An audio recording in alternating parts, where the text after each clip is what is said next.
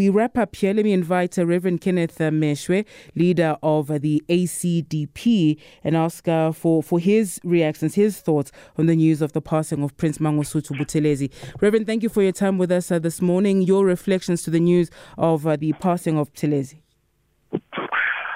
We are saddened by the passing away of uh, Prince Mangosuthu Buthelezi as one contributors and architects of the new democracy we are enjoying in South Africa.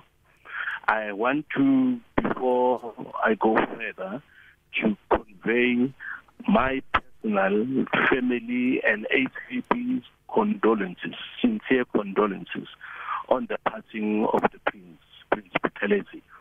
My prayer and our prayer in the ACP is that the Lord will heal the broken heart of the family in particular and the Zulu nation. Our condolences are going towards them, and uh, we pray that indeed the broken hearts and the hope that many have should not be lost. We have seen a South Africa that used to be violent and divided in the past coming together and forming a, a stable, good nation that we have today. We know that there has been serious challenges and fights between uh, members of the ANC and the IFP mm. in the past.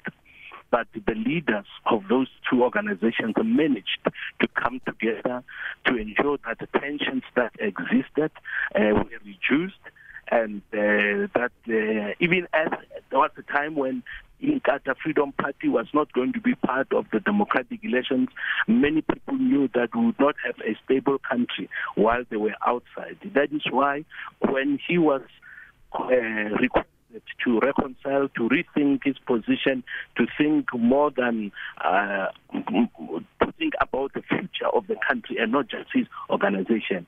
He relented, he agreed, and he became part of the new South mm-hmm. Africa in the from the beginning.